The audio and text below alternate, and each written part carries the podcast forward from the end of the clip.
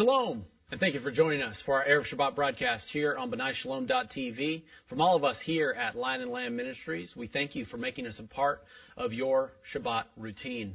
And we are uh, eagerly anticipating in the next couple of weeks uh, all the youth that are coming for Camp Yeshua, our Messianic Youth Summer Camp.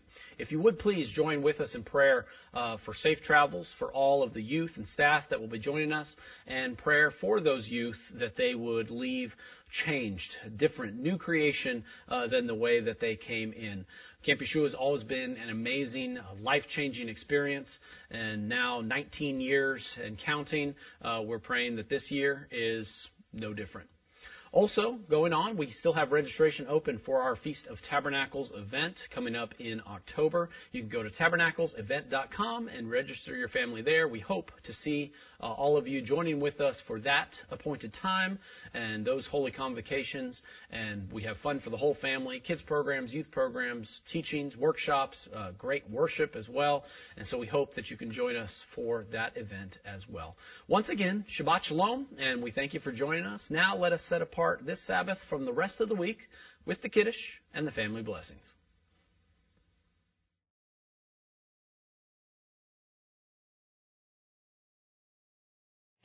Shabbat Shalom and Hag Sameach to you. Please join with our family as we usher in the Sabbath.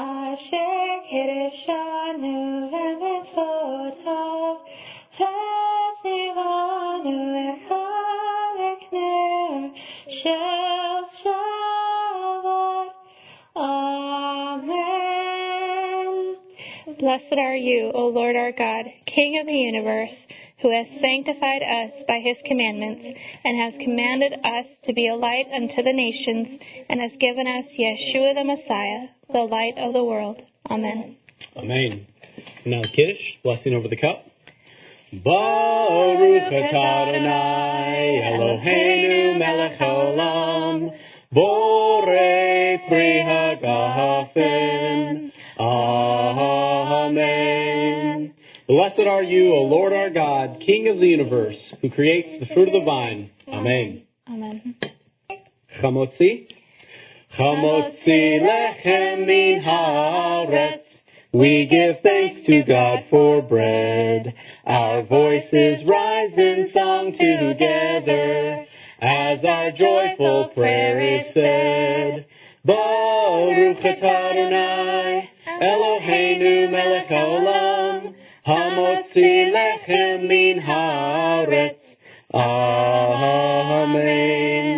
Blessed are you, O Lord our God, King of the universe, who brings forth bread from out of the earth. Amen. Amen. Husbands, now let's bless our wives. Dear Heavenly Father, I thank you, Lord, for my wonderful wife that you have given to me. I thank you, Lord, for her and for, I pray that you would bless her with your very best blessing.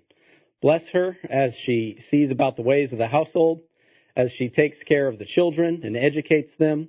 And Father, I confess that I love her with all of my heart. And so, Father, I pray that you would bless her on this Sabbath day. We thank you in Yeshua's name. Amen. and now let's bless our sons. May the Lord bless you and keep you. May the Lord make his face to shine upon you and be gracious to you. May the Lord lift up his countenance upon you and give you peace, and may you be as Ephraim and Manasseh. Amen. Now let's bless our daughters.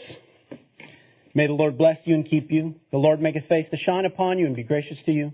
May the Lord lift up his countenance upon you and give you peace, and may you be as Ruth and as Esther. Amen. Amen. Amen. Shabbat Shalom. Shabbat Shalom.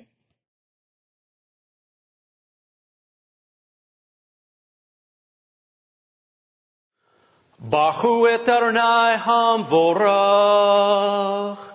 Baruch Adonai le'olam vahed. Bless the Lord who is to be praised. Blessed be the Lord who is praised for all eternity. Amen. And now the Mi Chamocha. Micha mocha ba'elim Adonai. Micha mocha nedahar b'chodesh. Nora techilot o sefele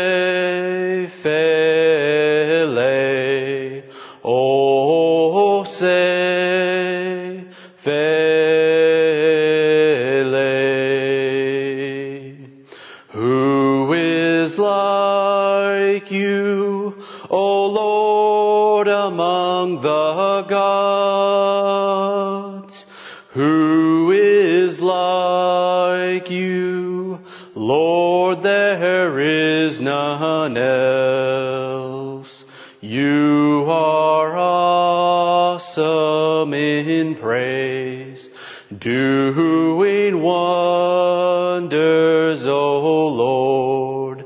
Who is like you, O Lord? Amen. And now the blessing of the Messiah.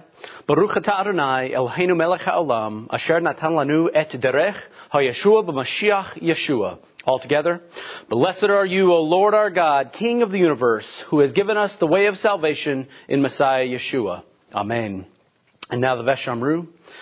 Veshamru v'nei Israel et hashabat, la'asot et hashabat ladrotam barit olam, b'nei avayom b'nei Israel othi leolam, kesheshet yamim asaronai et hashamayim v'et haaretz v'yom hashavi shavat v'inafash. Altogether, the children of Israel shall keep the Sabbath and observe the Sabbath throughout their generations as an everlasting covenant. It is a sign between me and the children of Israel forever, for in six days the Lord made heaven and earth, and on the seventh day he ceased from his work and was refreshed. Amen. And now the Shema, if you would all turn and face east toward Jerusalem for the watchword of our faith, the Shema. Shema Yisrael, Adonai Eloheinu, Adonai Echad, Baruch Shem, Kivod Malchuto, Leolam Yeshua HaMashiach, Hu Adonai. Hear, O Israel, the Lord is our God, the Lord is one. Blessed be his name, whose glorious kingdom is forever and ever. Yeshua the Messiah, he is Lord. Amen. And now the Ve'achafta. Ve'achafta et Adonai Ochecha b'chol levavcha uv'kol nashicha uv'chol meodecha v'heyu hadevarim ha'ale asher nachim ezavcha hayom alevavecha v'shinantam lavenecha v'depardabam b'shivtecha b'yetacha uv'lechtecha v'derech uv'shakbika uv'kumika ukeshatam la'ot yadecha v'heyu latotavot b'inenecha uchetavtam mezuzah b'techa u'visharecha altogether and you shall love the Lord your God with all your heart, with all your soul, and with all your might. And these words which I command you this day shall be upon your heart. You shall teach them diligently to your children, and shall speak of them when you sit in your house, when you walk by the way, when you lie down, and when you rise up. You shall bind them for a sign upon your hand, and they shall be for frontlets between your eyes. You shall write them upon the doorposts of your house and upon your gates. Amen.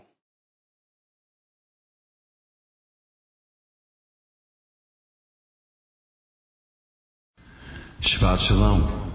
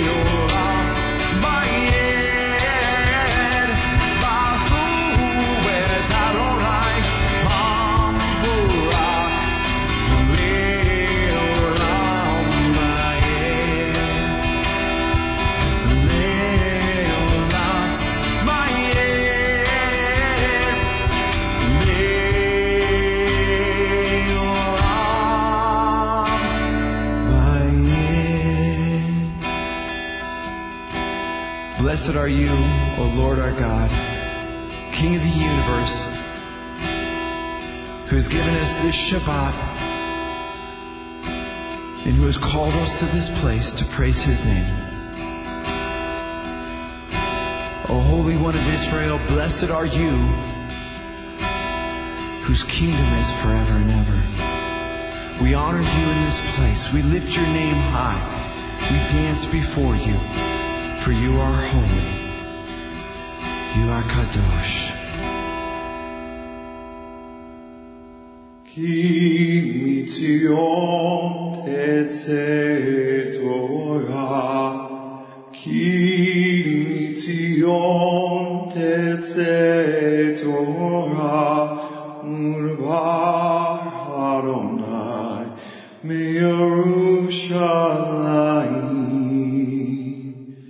Baruch Shinatan Torah Torah. Baruch Shinatan Torah Torah.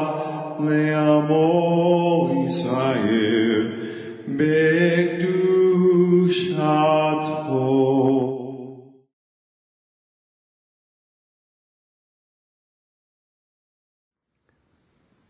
Shabbat Shalom. Please join us for the reading of Parashah Pinchas. Then Adonai spoke to Moshe, saying, Pinchas, the son of Eleazar, the son of Aharon the priest, has turned away my wrath from the sons of Israel, in that he was jealous with my jealousy among them, so that I did not destroy the sons of Israel in my jealousy. Therefore say, Behold, I give him my covenant of peace, and it shall be for him and his descendants after him a covenant of perpetual priesthood, because he was jealous for his Elohim, and made atonement for the sons of Israel. Now the name of the slain man of Israel, who was slain with the Midianite woman, was Zimri, the son of Salu, a leader of a father's household among the Shimoni. The name of the Midianite woman who was slain was Cosbi, the daughter of Zur, who was head of the people of a father's household in Midian. Then Adonai spoke to Moshe, saying, Be hostile to the Midiani, and strike them, for they have been hostile to you with their tricks, with which they have deceived you in the affair of Peor, and in the affair of Cosbi, the daughter of the leader of Midian, their sister who was slain on the day of a plague because of Peor. Chapter 26 Then it came about after the plague that Adonai spoke to Moshe and to Eleazar the son of Aharon the priest, saying, Take a census of all the congregation of the sons of Israel, from twenty years old and upward, by their fathers' households, whoever is able to go out to war in Israel. So Moshe and Eleazar the priest spoke with them in the plains of Moab by the Yarden at Jericho, saying, Take a census of the people from twenty years old and upward, as Adonai has commanded Moshe. Now the sons of Israel who came out of the land of Egypt were Reuven, Israel's firstborn, the sons of Reuven, of Hanok, the family of the Hanoki, of Palu, the family of the Palui, of Hezron, the family of the Hezroni, of Carmi, the family of the Carmi. These are the families of the Reuveni, and those who were numbered of them were 43,730. The sons of Palu, Eliav. The sons of Eliav, Nemuel and Datan and Aviram. These are the Datan and Aviram who were called by the congregation, who contended against Moshe and against Aharon in the company of Korach when they contended against Adonai. And the earth opened its mouth and swallowed them up along with Korach. When that company died, when the fire devoured 250 men, so that they became a warning. The sons of Korach, however, did not die. The sons of Shimon, according to their families, of Nemuel, the family of the Nemueli, of Yamin, the family of the Yamini, of Yachin, the family of the Yachini, of Zerah, the family of the Zerahi, of Shaul, the family of the Shauli. These are the families of the Shimoni, 22,200. The sons of Gad, according to their families, of Zephon, the family of the Zephoni, of Hagi, the family of the Hagi, of Shuni, the family of the Shuni, of Ozni, the family of the Ozni, of Eri, the family of the Eri, of Arod, the family of the Arodi, of Areli, the family of the Areli. These are the families of the son of, sons of Gad, according to those who are numbered of them, 40,500. The sons of Yehuda were Er and Onan, but Er and Onan died in the land of Canaan. The sons of Yehuda, according to their families, were of Shelah, the family of the Shelani, of Perez, the family of the Perizi, of Zerah, the family of the Zerahi. The sons of Perez were Hitzron, the family of the Hitzroni, of Hamul, the family of Hamuli. These are the families of Yehuda, according to those who were numbered of them, 76,500.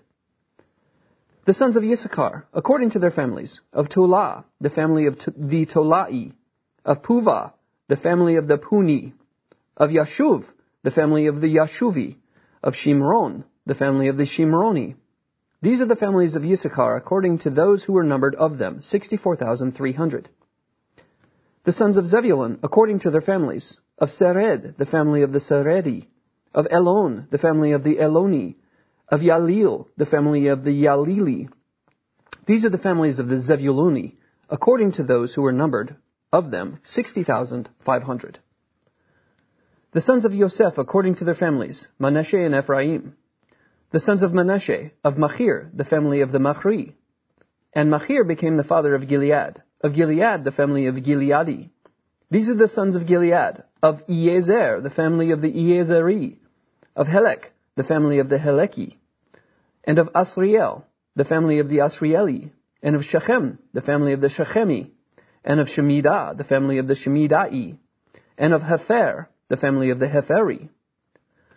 Now Tzlofchad, the son of Hefer, had no sons, but only daughters. And the names of the daughters of Tzlofchad were Malah, Noah, Hoglah, Milcah, and Tirzah. These are the families of Manasseh, and those who were numbered of them were 52,700. These are the sons of Ephraim according to their families. Of Shutelach, the family of Shutelachi. Of Becher, the family of Becheri. Of Tahan, the family of the Tahani. These are the sons of Shutelach. Of Eran, the family of the Erani. These are the families of the sons of Ephraim, according to those who were numbered of them, 32,500. These are the sons of Yosef, according to their families. The sons of Benjamin, according to their families. Of Bela, the family of Belai. Of Ashvel, the family of Ashveli. Of Ahiram, the family of Ahirami. Of Shefufam, the family of Shefufami. Of Hufam, the family of Hufami. The sons of Bela were Ard and Naaman. Of Ard, the family of the Ardi. Of Naaman, the family of Naami. These are the sons of Benjamin according to their families, and those who were numbered of them were 45,600. These are the sons of Dan according to their families. Of Shuham, the family of Shuhami. These are the families of Dan according to their families. All the families of Shuhami, according to all those who were numbered of them, were 64,400. The sons of Asher, according to their families, of Imnah, the family of the Imni, of Ishvi, the family of the Ishvi, of Beriah, the family of the Beri, of the sons of Beriah, of Heber, the family of the Heberi, of Malchiel, the family of the Malchieli. The name of the daughter of Asher was Sarah. These are the families of the sons of Asher, according to those who were numbered of them, 53,400. The sons of Naphtali, according to their families, of Yazil, the family of Yazili, of Guni, the family of Guni, of Yezer, the family of Yezeri, of Shilem, the family of Shilemi. These are the families of Naphtali, according to their families, and those who were numbered of them were 45,400. These are those who were numbered of the sons of Israel, 601,730.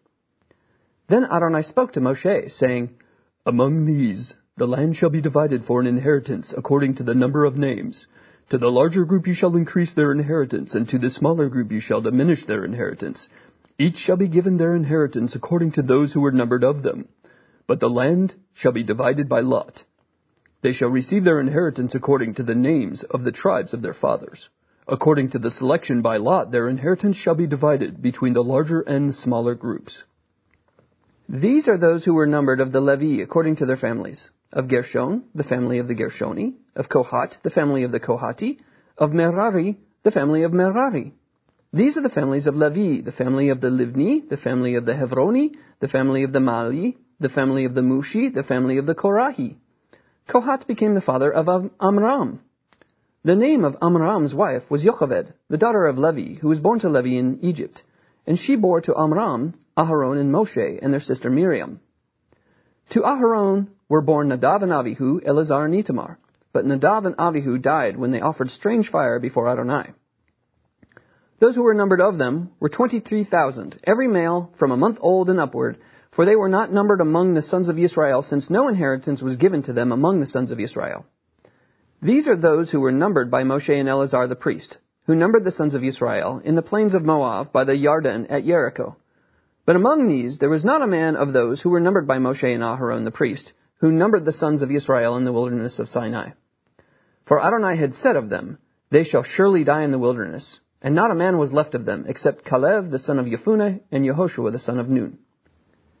Chapter 27 Then the daughters of Zelophehad the son of Hepher, the son of Gilead, the son of Machir, the son of Manasseh, of the families of Manasseh, the son of Yosef, came near.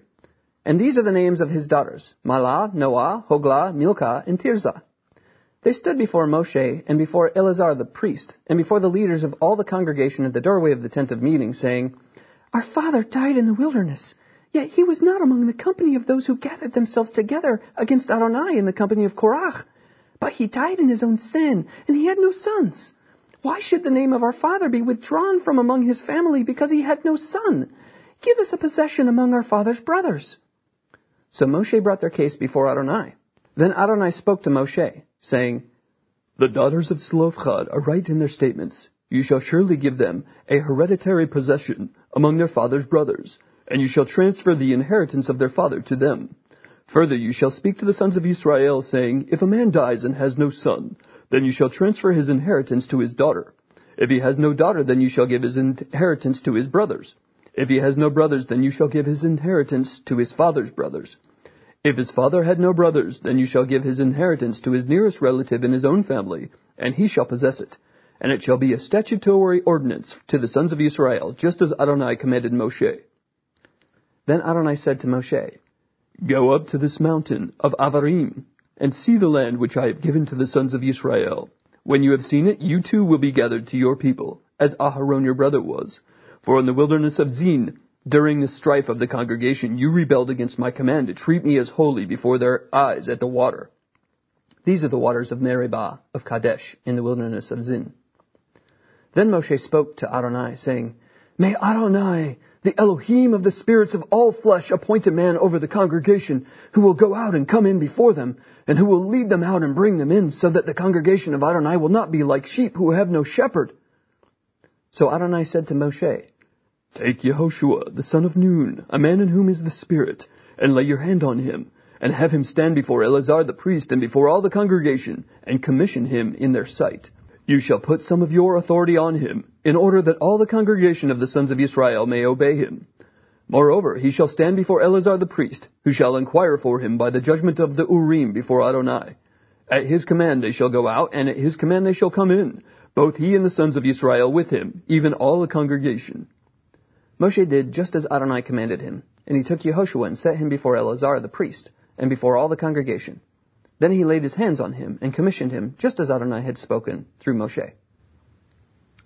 Chapter 28 Then Adonai spoke to Moshe, saying, Command the sons of Israel, and say to them, You shall be careful to present my offering, my food for my offerings by fire, of a soothing aroma to me at their appointed time, you shall say to them, This is the offering by fire which you shall offer to Adonai. Two male lambs, one year old without defect, as a continual burnt offering every day. You shall offer the one lamb in the morning, and the other lamb you shall offer at twilight. Also a tenth of an ephah of fine flour for a grain offering, mixed with a fourth of a hin of beaten oil. It is a continual burnt offering which was ordained in Mount Sinai as a soothing aroma, an offering by fire to Adonai. Then the drink offering with it shall be a fourth of a hin for each lamb. In the holy place you shall pour out a drink offering of strong drink to Adonai. The other lamb you shall offer at twilight, as the grain offering of the morning, and as its drink offering you shall offer it, an offering by fire, a soothing aroma to Adonai. Then on the Sabbath day, two male lambs, one year old without defect, and two tenths of an ephah of fine flour, mixed with oil as a grain offering and its drink offering. This is the burnt offering of every Sabbath, in addition to the continual burnt offering and its drink offering. Then at the beginning of each of your months you shall present a burnt offering to Adonai, two bulls and one ram, seven male lambs, one year old, without defect, and three tenths of an ephah of fine flour, mixed with oil, for a grain offering, for each bull, and two tenths of fine flour mixed with oil, for a grain offering, for the one ram, and a tenth of an ephah of fine flour mixed with oil, for a grain offering, for each lamb, for a burnt offering of a soothing aroma, an offering by fire to Adonai. Their drink offering shall be half a hin of wine for a bull, and a third of a hin for a ram, and a fourth of a hin for a lamb. This is the burnt offering of each month throughout the months of the year. And one male goat for a sin offering to Adonai. It shall be offered with its drink offering in addition to the continual burnt offering. Then on the fourteenth day of the first month shall be Adonai's Passover. On the fifteenth day of this month shall be a feast. Unleavened bread shall be eaten for seven days. On the first day shall be a holy convocation. You shall do no laborious work.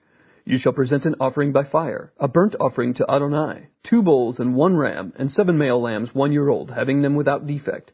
For the grain offering you shall offer fine flour mixed with oil, three tenths of an ephah for a bull, and two tenths for the ram. A tenth of an ephah you shall offer for each of the seven lambs, and one male goat for a sin offering to make atonement for you. You shall present these besides the burnt offering of the morning, which is for a continual burnt offering. After this manner you shall present daily for seven days the food of the offering by fire, of a soothing aroma to Adonai.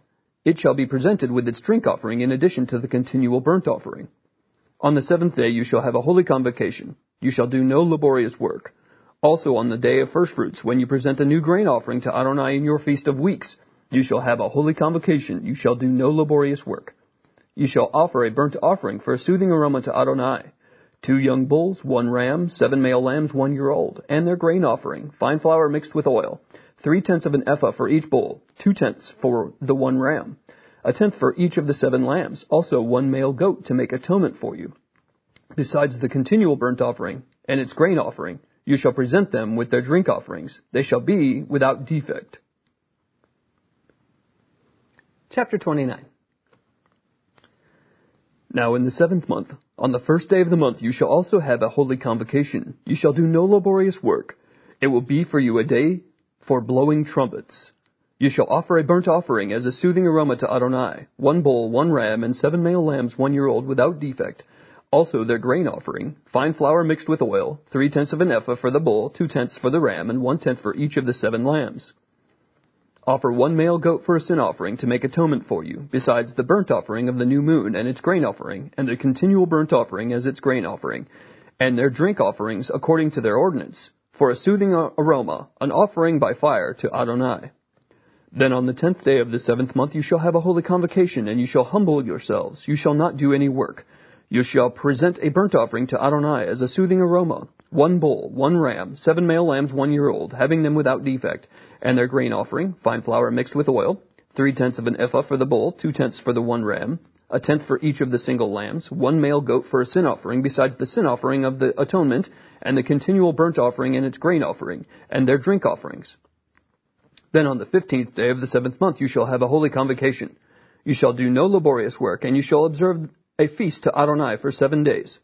You shall present a burnt offering, an offering by fire as a soothing aroma to Adonai. Thirteen bulls, two rams, fourteen male lambs, one year old, which are without defect, and their grain offering, fine flour mixed with oil, three tenths of an ephah for each of the thirteen bulls, two tenths for each of the two rams, and a tenth for each of the fourteen lambs, and one male goat for a sin offering, besides the continual burnt offering, its grain offering, and its drink offering.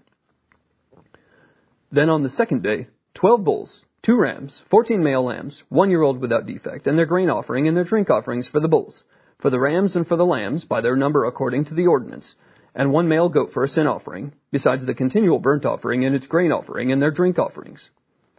Then on the third day, eleven bulls, two rams, fourteen male lambs, one year old without defect, and their grain offering and their drink offerings for the bulls, for the rams, and for the lambs, by their number according to the ordinance, and one male goat for a sin offering, besides the continual burnt offering and its grain offering and its drink offering. Then on the fourth day, ten bulls, two rams, fourteen male lambs, one year old without defect, their grain offering and their drink offering for the bulls, for the rams, and for the lambs, by their number according to the ordinance, and one male goat for a sin offering, besides the continual burnt offering, its grain offering, and its drink offering. Then on the fifth day, nine bulls, two rams, fourteen male lambs, one year old without defect, and their grain offering, and their drink offerings for the bulls, for the rams, and for the lambs, by their number according to the ordinance, and one male goat for a sin offering, besides the continual burnt offering and its grain offering and its drink offering.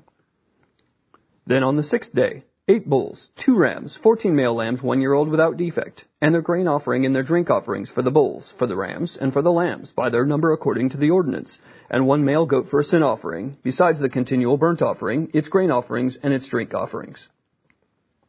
Then on the seventh day, seven bulls, two rams, fourteen male lambs, one year old without defect, and their grain offering and their drink offerings for the bulls, for the rams and for the lambs, by their number according to the ordinance, and one male goat for a sin offering, besides the continual burnt offering and its grain offering and its drink offering. On the eighth day you shall have a solemn assembly. You shall do no laborious work. But you shall present a burnt offering, an offering by fire, as a soothing aroma to Adonai. One bull, one ram, seven male lambs, one year old without defect, their grain offering and their drink offerings for the bull, for the ram, and for the lambs, by their number according to the ordinance, and one male goat for a sin offering, besides the continual burnt offering, and its grain offerings, and its drink offering. You shall present these to Adonai at your appointed times, beside your votive offerings and your free will offerings, for your burnt offerings and for your grain offerings and for your drink offerings and for your peace offerings. Moshe spoke to the sons of Israel in accordance with all that Adonai had commanded Moshe. Thank you for joining us for the reading of Parashah Pinchas. Now, in this parashah, we find that last week's readings, Bilam had been hired to curse Israel. But his attempts to comply with Balak's order were thwarted by Adonai, and instead, blessing came out of his mouth instead of cursing. Now, although Bilam had been unsuccessful in pronouncing curses over the nation of Israel, he was still able to serve in the function for which he was hired. You see, we will read in next week's readings how the children of Israel will eventually kill Bilam because of the counsel that he gave to Balak. It says in Numbers chapter 31 verse 16, Behold, these caused the sons of Israel, through the counsel of Balaam to trespass against Adonai in the matter of Peor. So the plague was among the congregation of Israel. The indication here from Numbers is that after Balaam's failed attempts at cursing Israel, he makes a peace offering to Balak by giving him a strategy to still overcome the children of Israel. Apparently, Balaam advised Balak to encourage the women of the surrounding areas to entice the men of Israel to have relations with them. This resulted in the accompanying harlotry of the heart, as the men began worshiping foreign gods instead of worshiping Adonai alone. Now, Balaam knew that even though he lacked the power and ability to physically curse Israel, every person individually has the capacity to bring curses upon themselves through the process of making bad decisions. In particular, bad decisions that lead one away from Adonai. It wasn't a matter of someone else cursing Israel, but rather, it was by making intentional choices to follow their own fleshly desires to commit sin that the men of Israel ended up cursing themselves. The children of Israel were able to see the very glory of Adonai dwelling in their midst, and they still chose to pursue sin. Are we any different? Our human will, even if we may be filled with the Ruach, the Spirit, can still consciously choose to pursue the de- desires of our flesh rather than to pursue the desires of Adonai. To follow the Yetzer Hara, the evil inclination within us, rather than to pursue the Yetzer Tov, the good inclination. This will inevitably incur negative consequences for what we have chosen to pursue. No one has the power to remove us from our Father's loving hand. But by our own volitional choices, we can remove ourselves from His blessings. Fortunately, someone stepped into the breach to stop the disobedience. While the actions of Pinchas, killing the evildoers in this parashah, was extreme, he was excused for his rash behavior because it is said of him that he was zealous with the zeal of Adonai. Likewise, we can be zealous for Adonai. We see an example of this in Acts chapter 21, where the first century believers were described as being zealous for the Torah. In the same way, we too should be zealous for His Torah. If we become zealous for His Torah, then we will find ourselves behaving much more like Pinchas than like Zimri, the man who is on the other end of the spear of Pinchas. Let's cultivate within ourselves a zealousness for Adonai and for his instructions. And may we find ourselves always in his presence. Shabbat Shalom.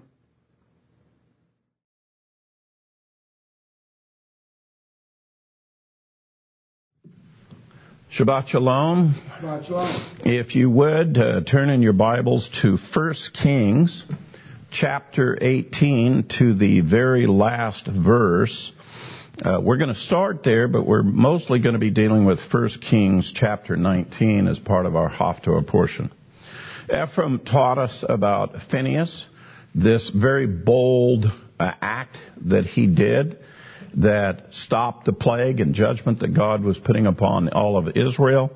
Uh, and he did a nice job of going in and explaining the large pay, the, the statement that was made. Uh, it was a small act of his hand. Um, I always, when I teach that portion, I always remind everybody this is the first evidence in the Bible that we see for the common concept called shish kebab. You know, two two things on on one stick. And uh, there was a he did a shish kebab uh, with those who were opposed to the Lord. Um, but let me just add one other commentary here because it ties into what our Haftorah portion is about, about Elijah, is that leaders, um, what they do actually do with their hand is very small. But what they do in what they speak forth and what they say, uh, the policies they institute, the principles that they express, that's what does the great work that a leader does. A leader builds an atmosphere for other smart people to do great things. And in the case of Phineas, his statement changed the nation. It, it brought about a dramatic change in the misbehavior of those who had decided to follow the teaching of Balaam. And Balaam had encouraged Balak and the Midianite kings, well, send your young people down there and have them fraternize with one another, invite them to your festivals and, and so forth. We'll kind of mix things up. We'll be uh, multicultural kind of stuff. And in the meantime, that's how you get them to stop listening to Moses. And today we have the same thing. We have the teaching of Balaam. By the way, it's in the book of Revelation. that says that. Um, we have the teaching of Balaam where there are teachers and leaders who stand up and say, you don't have to follow the teaching of Moses. I'm here to tell you that's the exact teaching of Balaam. And what we should have is leaders standing up and saying that we need to hold to the teaching of Moses and we need to follow the commandments that the Lord has given. That is not the teaching of Balaam. Now I find it fascinating that Yeshua specifically speaks to the seven churches at the end of the age and specifically says, there are some of you who are following the teaching of Balaam. And that in, in summary point, that is what the teaching of Balaam is. It's a mixture of things instead of holding to what Moses has taught us. And that's a good example of what leaders do. Uh, in every congregation, the leader will set the standard for the rest of the flock. What he wears, how he attires, how he conducts his business, how he ministers, it will set the atmosphere. And in every congregation, that's what leaders do. That's what elders do. Um, in this particular case of why was there such a severe judgment upon Zimri, it points out that Zimri was a prince of the tribe of Simeon and that this young lady he was with um, was a princess of the Midianites. And he had enough prestige that certainly other men in, in, the tribe of Simeon would have listened to his counsel, would have followed his example. But because he was a prince within Israel, other tribes would have been affected by it as well. That's the reason why there was such a severe punishment that, that came upon him by the hand of Phineas for, from the Lord we're going to have in this Haftorah portion, it's, it, te- it picks up the story right after Elijah had slain the prophets of Baal. He had gone up on uh, Mount Carmel. They had built the altars. He had called down fire uh, from it. The Lord had consumed the altars. The people were motivated, and they slew the prophets of Baal. So our portion picks up right after that event but we're going to do a little examination in the life of Elijah, which I think is an examination in the life of all who go to minister in the name of the Lord. There's a common thing that happens here to all those who minister um, in the Lord. And for me, personally, this week, uh, preparing for the Haftorah portion, boy, the Lord and the Spirit of the Lord just really showed me certain things in my life that was like in Elijah's life and it, I found this to be very encouraging uh, to me personally. So let me begin uh, at verse 46 of chapter 18. Let me read just a bit for you. It says there, Then the hand of the Lord was on Elijah, and he girded up his loins, and he outran Ahab to Jezreel. He comes off of the mountain. Ahab has got a chariot with horses. He outruns down the mountain, he outruns the horse with the chariot to beat him to the location where they're going.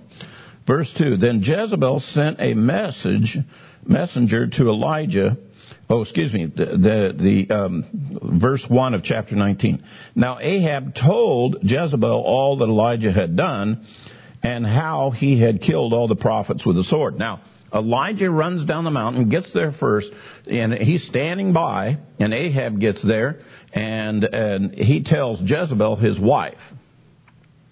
And Jezebel is the one who had promoted the worship of Baal and all of the prophets of Baal. And in fact, in her day, she was such a devastating that if you stood up with the testimony believing the God of Israel, you could get killed. That's how bad it had gotten up in the northern kingdom.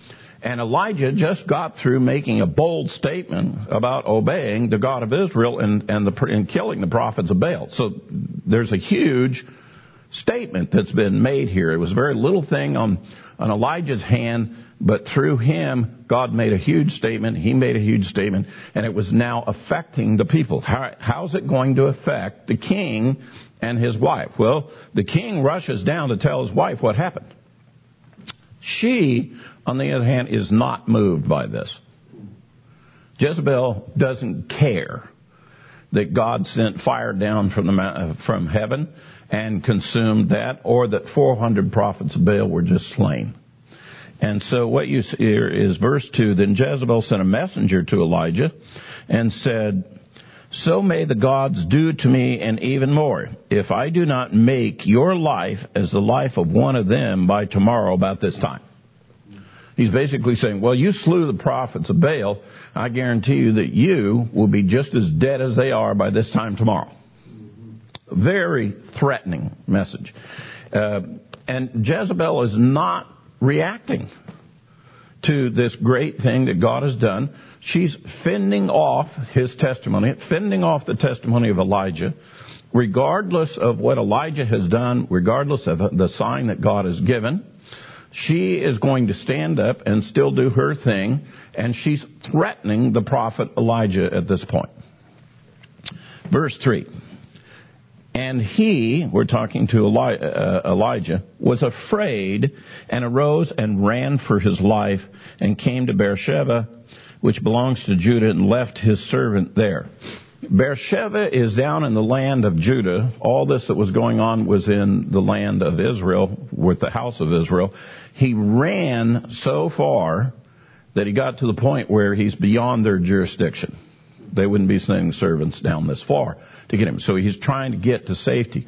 Now, here's the contrast. The day before, God, uh, Elijah stands up boldly, calling for fire to come down from heaven. God answers. Dramatic events. 400 prophets of Baal are killed. He goes down. Jezebel threatens him, and he flees for his life. If if God can take on 400 prophets of Baal, how come God can't take on Jezebel? And this figure, Jezebel, the Jezebel figure, is a very powerful anti God figure. And there are Jezebels that rise up at times.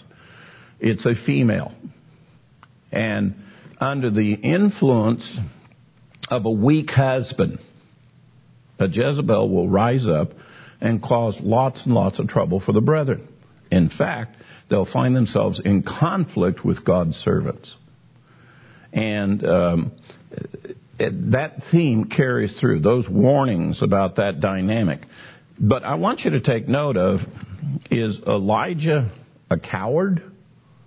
Why is he so suspect to this? Why? And in fact, this portion is going to go a little bit further examining Elijah's despondency and discouragement at this point because despite what had just happened on Mount Carmel, he is discouraged. He is despondent. He is afraid. And so he continues to flee. Um, verse 4 But he himself went to a day's journey into the wilderness and came and sat down under a juniper tree, some call it a broom tree. And he requested for himself that he might die, and said, It is enough now, O Lord, take my life, for I am not better than my fathers. Um, you'd have to say a guy's pretty discouraged when he says, Oh God, go ahead and kill me.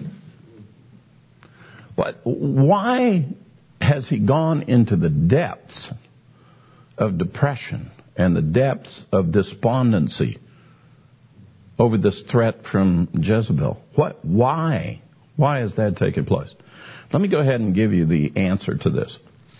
I think that Elijah, when he went up and fire came down from heaven, I think he thought, well, God's just going to solve the whole problem at this point. We're just going to do this and all Israel is going to follow my counsel and everything will be great. Well, the remnant followed his counsel, but not the whole nation. And in fact, the principal enemy that was opposed to him, it didn't faze her at all. She just got more vicious. And by the way, in the ministry, we, you will minister, we will go out and we will do good deeds, works of the Lord. And those could include uh, ministering into the heart of people and turning people's lives around, which, by the way, I consider as miracles. And people are receiving salvation. Uh, people are being healed. Uh, encouragement. People are being raised up in the Lord. The kingdom is being increased, and so forth.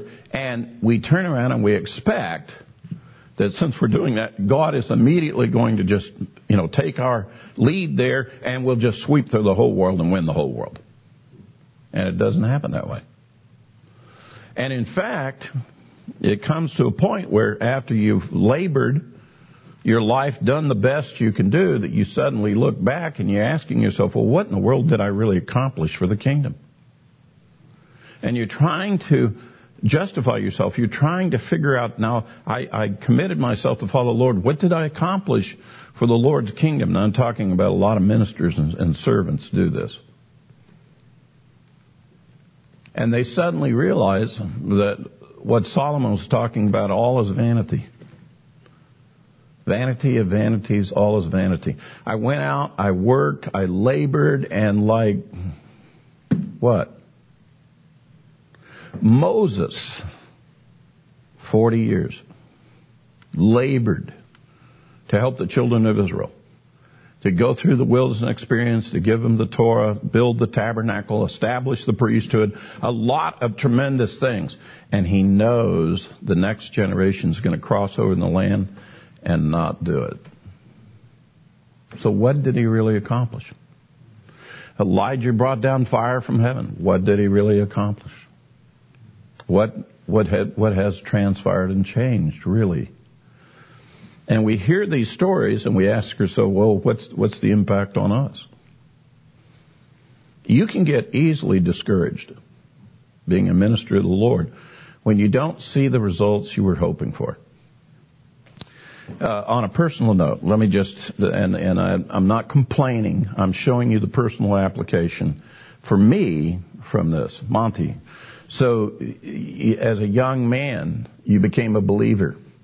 You learned how to disciple men. You discipled men. You led men to the Lord. You discipled them. They're still working and operating today.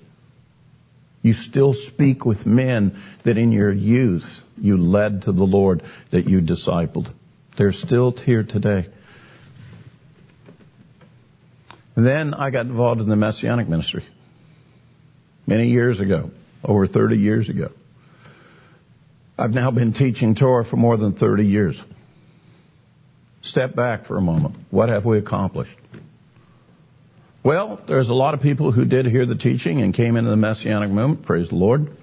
A lot of people's lives have been turned around, families have been turned around. I've, I've, I've, received many notes and letters and so forth to that bear those testimonies out and so forth. But here we are today in the Messianic movement, and let me go ahead and just tell you something. I look around the Messianic movement, and for all the teaching I have done, all the stuff I have done, I still don't see the present time and people keeping the Sabbath or the festivals. That's the obvious stuff.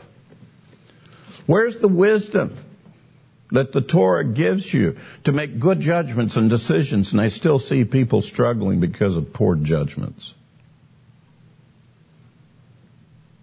So, what did we accomplish? Older people look at the younger generation and we just have to we just have to give them up and we just have to turn them over to the Lord and all we can do is pray for them because they won't listen to the counsel that we gave to them. They will not take advantage of the experience that we've gained, the wisdom that we have gained. They won't take advantage. They got to do it their own way. So what did I accomplish? Very little. The Lord gets all the credit, and my hand was very small.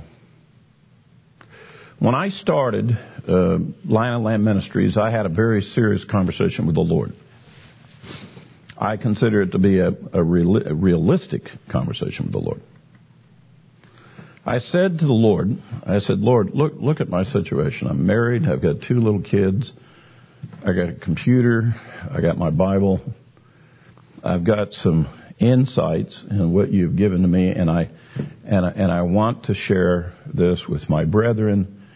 I said, but quite honestly, Lord, of all that's going on in the world, all the different teachers there are, all the different spiritual and religious things that exist, I am but a pebble splash in a sea of ideas. And that I just go plink.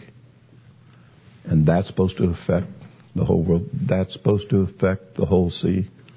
From the very beginning, I realized I didn't have the capacity or the power to, I can't do, I can't change the world.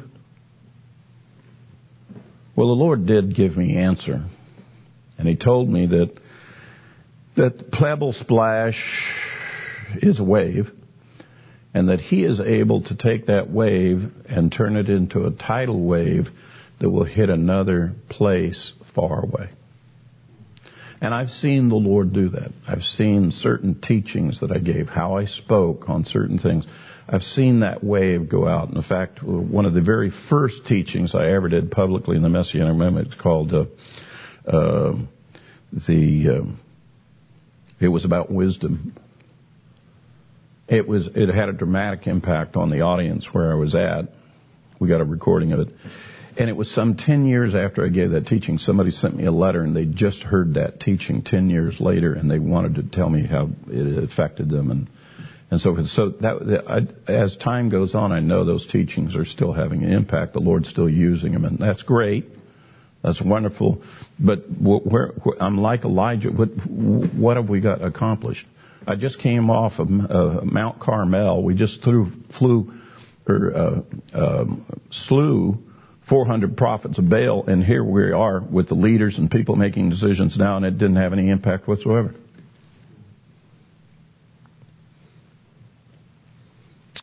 General MacArthur said that old soldiers don't die, they just fade away. And to a certain extent, I think that if you commit your life to service in the Lord, you don't really die. You have the hope of the resurrection and so on. You just fade away. The only thing they're going to remember, in my estimation, is any act of kindness that you did, and maybe occasionally, maybe something you said. That's it. And here's Elijah, very despondent. What has he accomplished? He doesn't feel he's accomplished anything. But he still has more work that the Lord wants him to do. And we'll see how this transpires for us.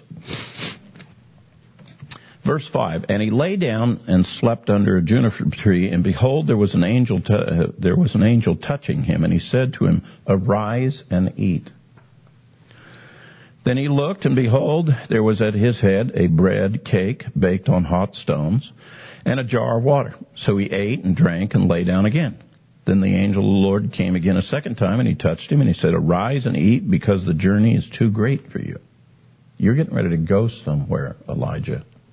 We have some place we want you to go. So he arose, verse 8, and ate and drank, and went in the strength of the food 40 days and 40 nights to Horeb.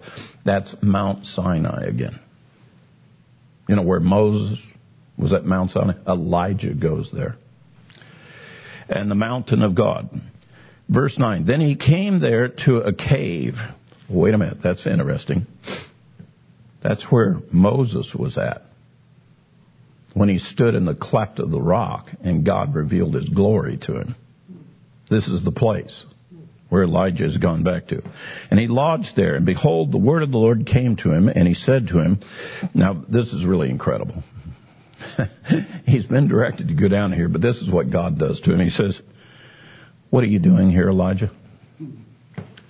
It's, you know, to get him out of the despondency, he's got to ask him a series of key questions. If, if somebody comes in and is depressed and discouraged, one of the things you do in the counseling process of, is you have to, you don't make statements to them about, boy, you're depressed. You ought to just snap out of it. You ought to just go, get, you know, stop being depressed. That doesn't work. What does work is to ask them questions.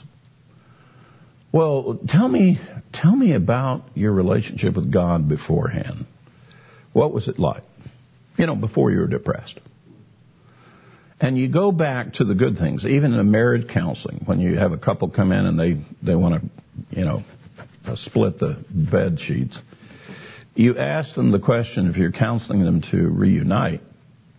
Now, uh, start with me again and tell me how did you meet her and why did you fall in love with her and you, ma'am, why, why did you fall in love? Why did you guys decide to get married? Let's go back to the original decisions because something is different now, and you guys have decided those original decisions don't apply anymore. Why?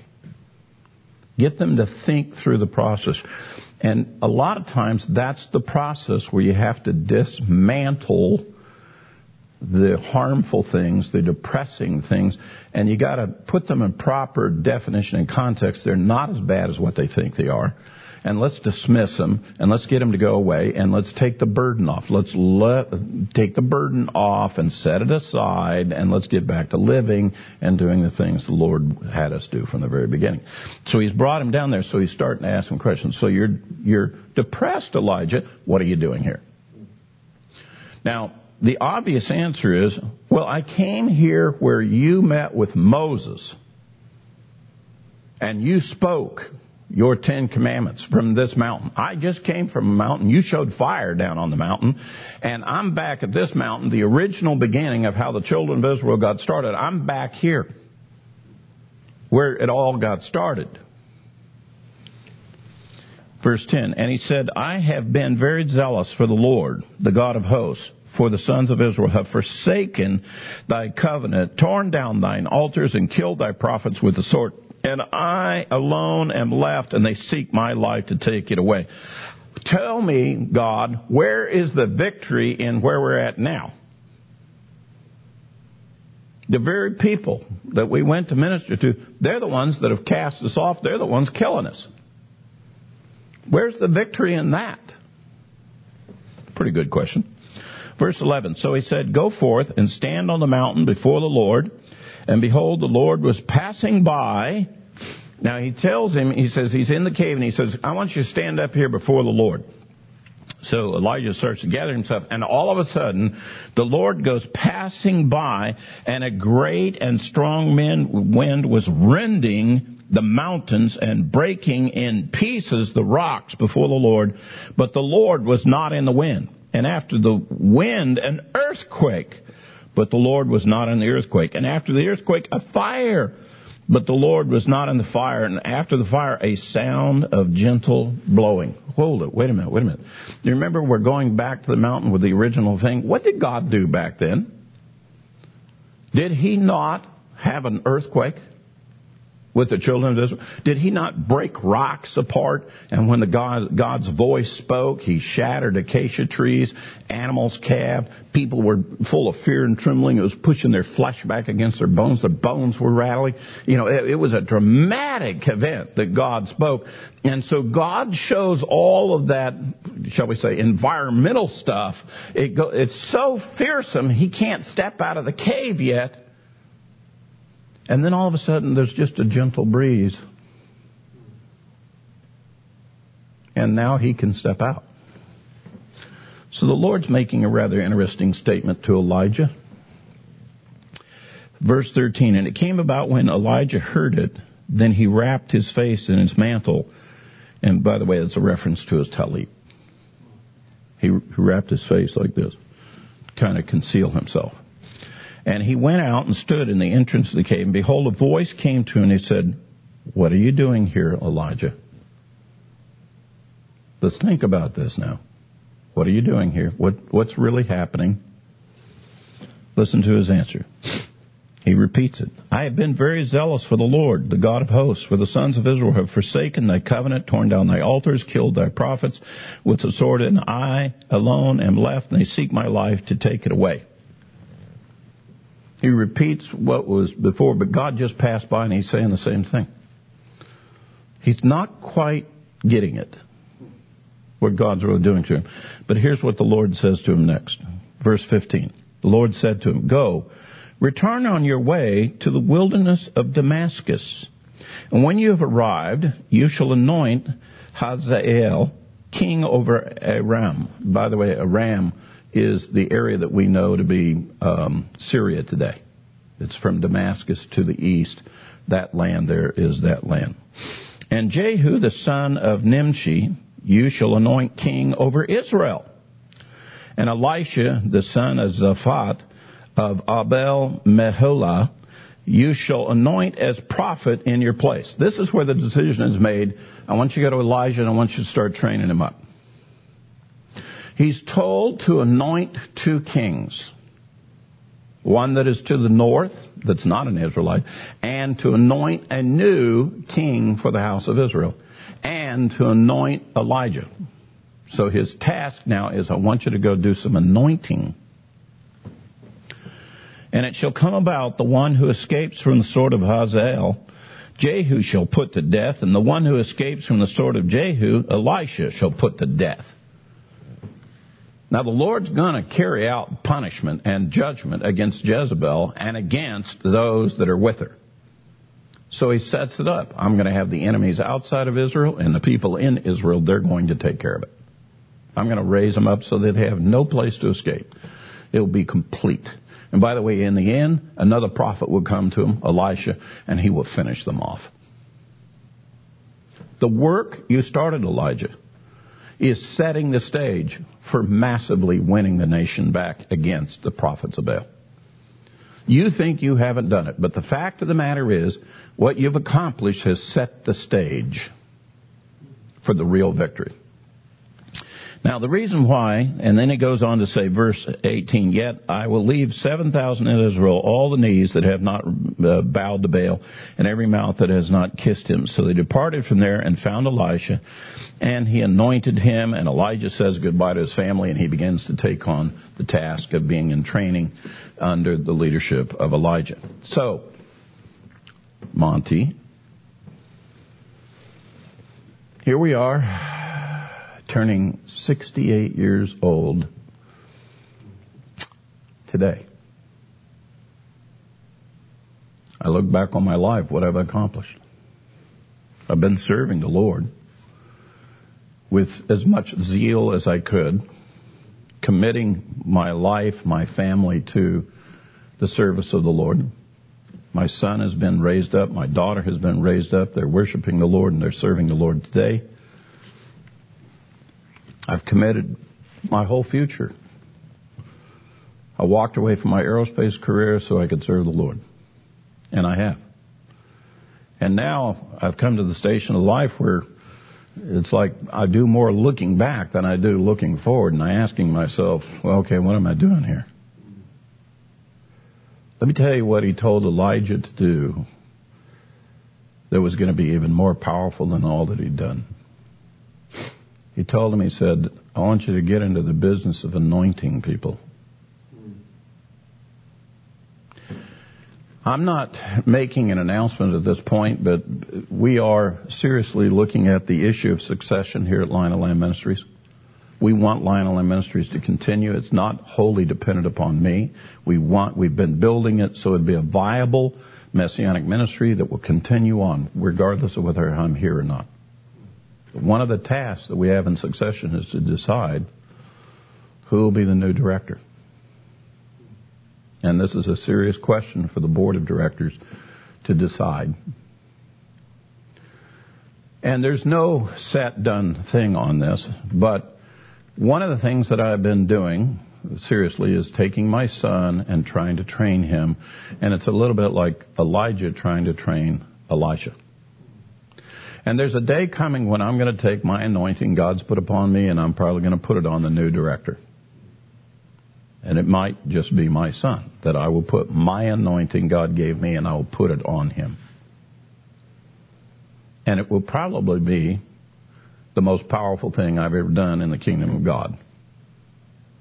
Because he's going to go on to, if he's anointed of the Lord, he will go on and do things like Elijah did, even greater things than Elijah. And hopefully the new director of this ministry, whenever that is, will go forward and accomplish even more than I've been able to accomplish.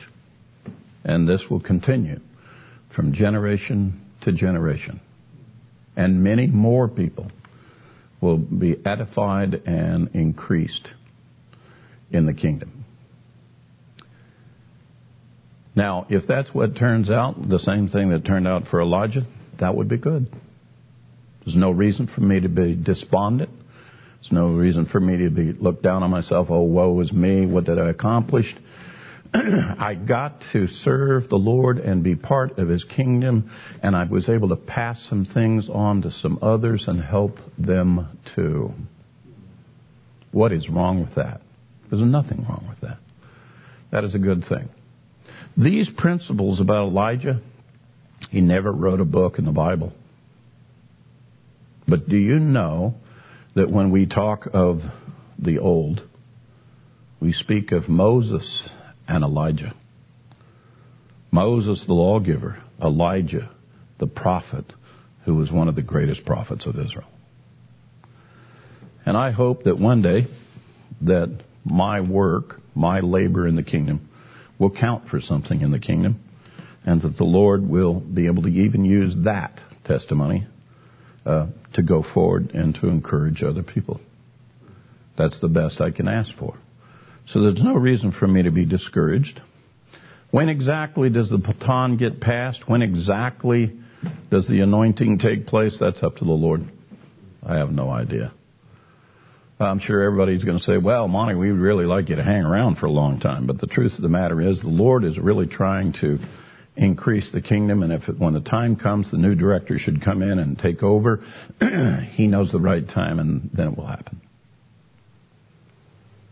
And I pray that you as brethren, the remnant of Israel, will continue to be encouraged and strengthened, just like Elijah did with the house of Israel.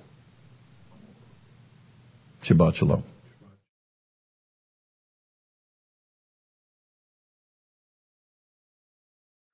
Shabbat Shalom. If you would please now turn in your Bibles to the book of John, the Gospel of John, to chapter 2. Hold your finger at verse 13, where our Brit Hadashah portion will begin for this week. And as you open the scripture, let us turn this time over to the Lord. Heavenly Father, we thank you, Lord, for your teaching and your instruction. Father, we, uh, as we dig into the Word this week, Father, I pray that you would speak to us uh, through the words on the page and that you would minister to us in whatever's going on uh, in this week. And Father, just we pray that your word comes alive as it is powerful, as it is sharper than any two-edged sword. Father, I pray that it would uh, penetrate our hearts and minds this week and um, that we might learn more of your works and your ways. We bless you and we thank you for this time. We thank you in Yeshua's name. Amen. Our Torah portion this week is the portion of Phineas. Uh, he is the man, he was the son of Eleazar, the son of Aaron. He was Aaron's grandson, who is the man who did something incredibly bold to save the entire congregation of Israel. This is uh, one of those stories that um, is here coming to the end of the story of the children of Israel in the wilderness. We, they're approaching the end of the 40 years and are getting ready to go and cross over into the promised land. And there's this entire generation of, belief, of the children of Israel that had to pass away before they could enter into the land. It was the second generation that obviously went into the land. Now, as we're coming to the end of the book of Numbers, um, that's when the story is starting to get toward the end. And then Deuteronomy, of course, is the repetition of the law and the recounting of all the words and the stories and what happened during in the course of the wilderness. So this is one of those, another one of those times in which a rebellion uh, arose in the congregation of Israel. Um, Phineas, he gets the honor of his name being the name of this Torah portion. Now, sometimes, there's only a few Torah portions that, that have the honor of somebody's name being named after it. Sometimes it's for good things, like Jethro and Phineas. Sometimes it's for bad things, like Balak and Korah, who also have Torah portions named after them. And so this is one of the cases in which Phineas uh, gets the honor of having his name recorded throughout the annals of, of the history of Israel for doing something incredibly brave, bold, and absolutely necessary for the salvation of the children of Israel. What happened there, of course, is that the daughters of Midian went and intermarried and intermingled with the sons of Israel. This was from the counsel of Balaam, which, you know, last week's portion, he was only able to bless the children of Israel, but of course he told Balak, he said, look, if you really want to curse the children of Israel, here's what you gotta do. You gotta get them to curse themselves. So what you're to do is you're to send all the daughters of the Midianites and, and, and all these pagan worship practices, send the daughters in there, have them fornicate with those daughters, and then they will curse themselves. And of course, that's exactly what happened. Children of Israel, not being able to control themselves, were basically uh, committing idolatry, adultery, um, you name it. That's what was going on. And so then there was a great plague that broke out amongst the children of Israel. So much so that at the end of all this, 24,000 sons of Israel die. But it was put to, it was stopped and it was halted by the actions of Phineas. What he did, of course, was he took a javelin, and when a son of uh, Israel, particularly one of the Simeonites, came and paraded his new wife in front of the entire congregation and, and, paraded her, one of the daughters of Midian, right into his tent to consummate his new marriage in front of everyone, knowing that this was a great sin amongst the camp of Israel, Phineas, he grabs a javelin while everybody else is standing there shocked. He grabs a javelin, he goes running into that tent, and he puts a shish kebab through the two of them, killing them in the midst of whatever they were doing, and that is what was necessary to halt the plague and halt the sin that was going on in the camp of Israel. Phineas receives an incredible blessing from this in our Torah portion, which begins in Numbers chapter 25. Uh, talks about how he is given the covenant of peace, something that is is is a blessing that's put upon him that has never that's not really said about anybody else in all of Scripture. And there's ties to this phrasing, the covenant of peace, with other uh, passages of Scripture, namely Isaiah 54, uh, Ezekiel 34, and Ezekiel 37, that that phrase is mentioned in other times, knowing that there is some incredible blessing that comes upon Phineas, his family, his descendants, because of this action that he took place. What we want to look at here in the Brit Hadashah is that we want to look for parallels and passages that can encourage us and strengthen us in the same way and, and parallel the actions of what Phineas actually did. If you look up the traditional Brit Hadashah readings for this Torah portion, what you'll instead find is you'll find every reference um, uh, in the Brit Hadashah to any holiday, whether it's Passover, whether it's the Feast of Weeks, whether it's any of the, the celebrations or appointed times of the Lord. In, in the traditional readings for this Torah portion, it lists any time that some holiday is mentioned in the New Testament. This is because also in our Torah portion, which includes Numbers chapters 28 and 29, it goes over all of the commandments and sacrifices that take place on those holidays. So most of the traditional readings all tie to Numbers chapter 28 and 29. But because the Torah portion of Phineas is very much about his name, the story of Phineas, and that that story has such a such an impact and has such a visual, creates such a visual memory or a visual uh, imagination of what actually happened there, that is really the more impactful story that's from our Torah portion. So let's go to some New Testament passages that I believe tie into and relate to what Phineas did. So, beginning here in John chapter 2 at verse 13, as I read this story of the Messiah going into the temple to cleanse the temple, you get the sense, or, and you immediately see the similarities and the parallels between this story here and what Phineas had to do uh, back with the in the wilderness with the children of Israel. So beginning here, the Gospel of John, chapter 2, verse 13, it says this, Now the Passover of the Jews was at hand, and Yeshua went up to Jerusalem. And he found in the temple those who sold oxen and sheep and doves, and the money changers doing business. When he had when he had made a whip of cords, he drove them all out of the temple with the sheep and the oxen. And he poured out the, the changers' money and overturned the tables. And he said to those who sold doves, Take these things away. Do not make my father's house a house of merchandise. Then he, his disciples remembered that it was written, Zeal for your house has eaten me up. So the Jews answered and said to him, What sign do you show uh, us, do you show us since you do these things? And Yeshua answered and said to them, Destroy this temple, and in three days I will raise it up. Then the Jews said, It has taken 46 years to build this temple, and will you raise it up in three days?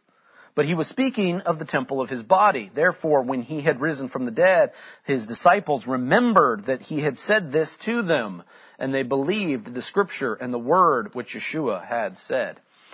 This is the story, of course, the overturning of the of the money changers and the tables and, and making a cord and whipping people. And I always love uh, the the pictures and the memes when it's talking about Yeshua and it's talking about Jesus, and it's all like, do what Jesus would do, um, which always is a phrase that we would say about showing love and compassion to our fellow brethren. But of course, this story here is it's like if you really want to say, well, what would Jesus do? It's all like, well. Jesus did form a whip and started whipping people and flipping tables, so that's not out of the realm of possibility if I'm going to do what Jesus did. And so it's one of those things where you see the righteous indignation of the Messiah being stirred up inside of him to do something that is bold, something that appears to be hostile or violent. And when you sort of get this picture, this idea, sometimes the Messiah that the, the Christian church might portray, or that some believers will portray to you, it's like, oh, it's this, you know, loving, caring shepherd, and it's all like, no. The Messiah also did some things that were absolutely necessary for the sake of holiness, for the sake of his father's house. And these are the same things why a parent who spanks their child is not doing it because they have malice against their child. They're doing it because they love their child, and you might think, and some people actually have that idea or that mentality, like, oh, it's so violent and terrible to spank your child. No, when they are in need of discipline, these things are not out of the realm of possibility. You got to remember the Messiah made a whip of cords and started whipping people to get them out of the, the to get them out of the temple who's selling things and turning the house of the Lord into a den of thieves, as some translations call it. And this is sometimes a necessary correction when it comes to what the children of Israel and what God's people need, what they need to hear, what they need to see. Knowing that you have to have this boldness to fix a problem. And when you see a problem, are you just going to stand by idly and do nothing? Or are you going to have the boldness to step out and to do something about it and to fix it? That's what Phineas had. Phineas absolutely had that boldness that was necessary to go in and stop a plague amongst the children of Israel, just like the Messiah had the boldness to come and cleanse the te- temple, to flip these tables, to dump out the money, to, to, to scatter the animals away, so that the house of the Lord might be preserved, so that we are not mixing profane things with the work of the Lord, with the house of God.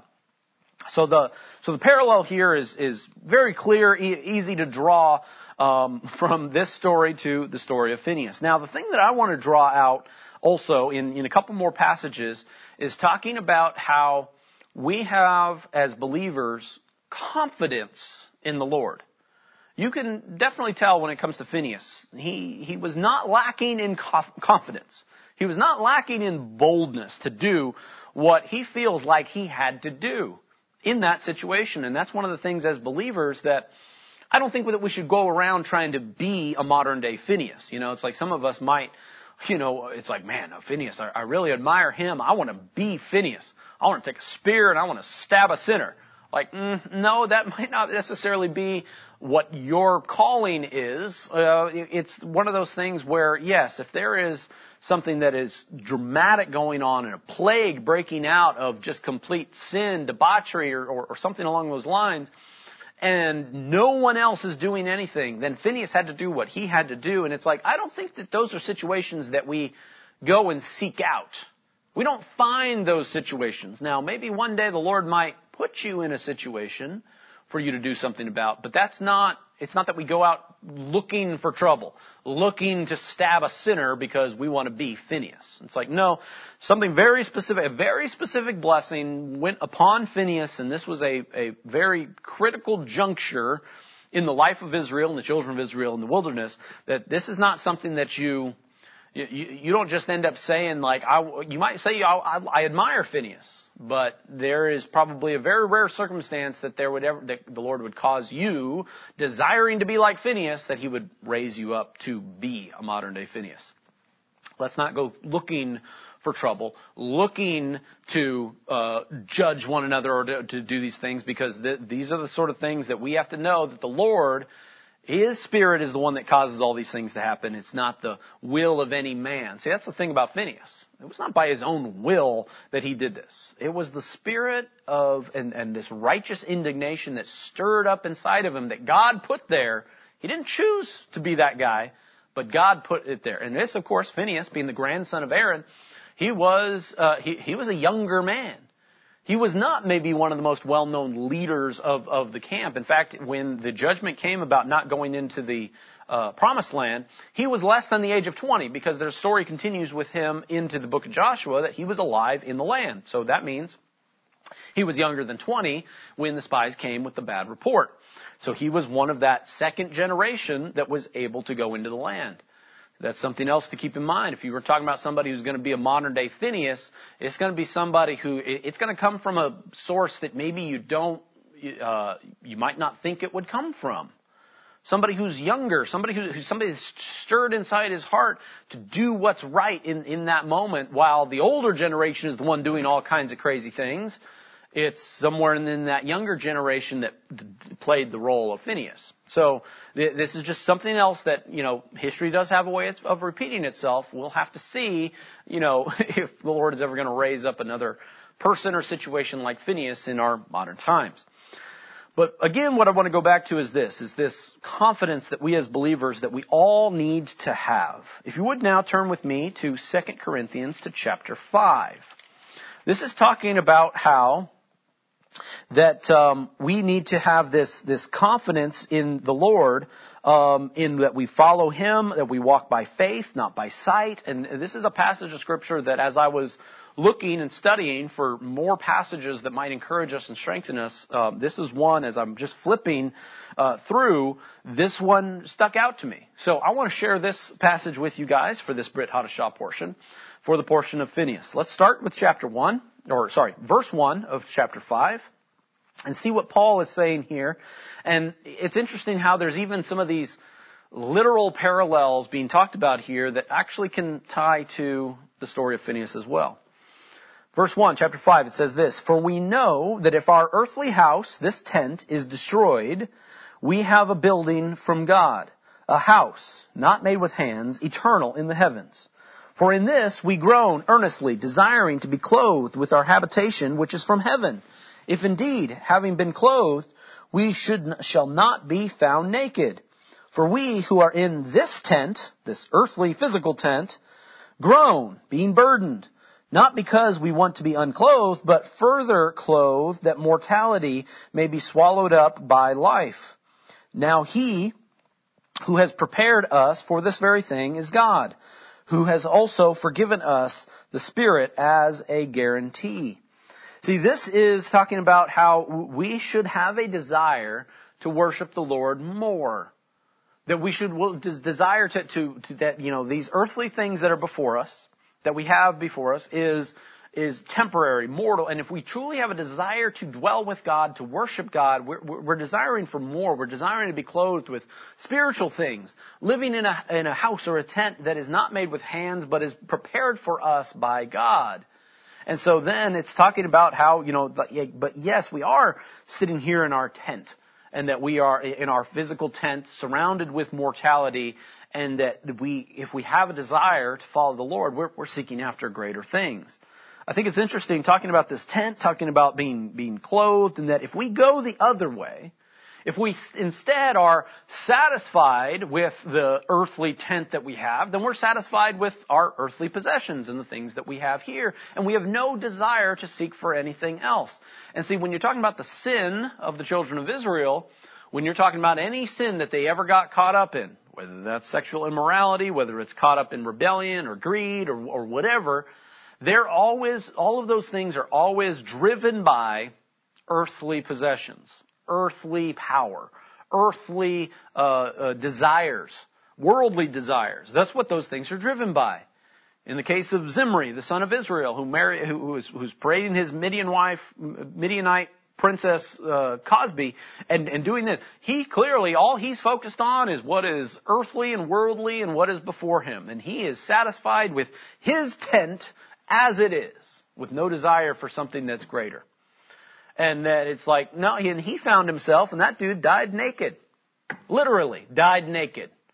Because of his worldly desires. Not seeking anything out greater than, or, or, or doing what was right because God is the one who had brought him there. And so these are things that we need to be mindful as being believers. We're seeking after something greater. We cannot get caught up in these worldly, temporary, mortal temptations that get into our minds and fill our hearts, and that's how we get caught up in these rebellions.